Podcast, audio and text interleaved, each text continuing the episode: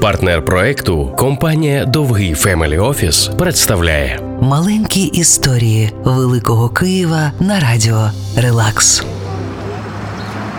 Театр оперети, Бесарабський ринок, Політехнічний інститут.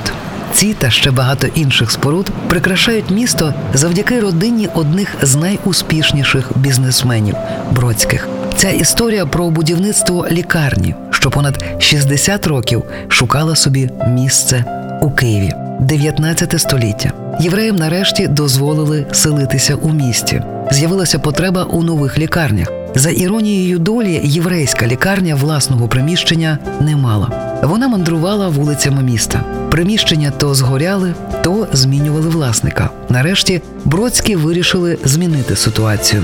Але плани будівництва наштовхнулися на відчутний супротив деяких місцевих, які боялися розповсюдження хвороби поряд із своїми будівлями.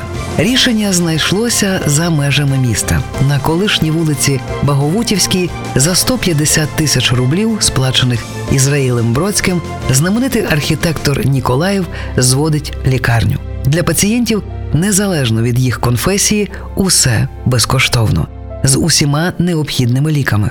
На думку Бродських, саме так було треба. Ця лікарня досі працює, і як вона про себе каже, понад 160 років на сторожі вашого здоров'я.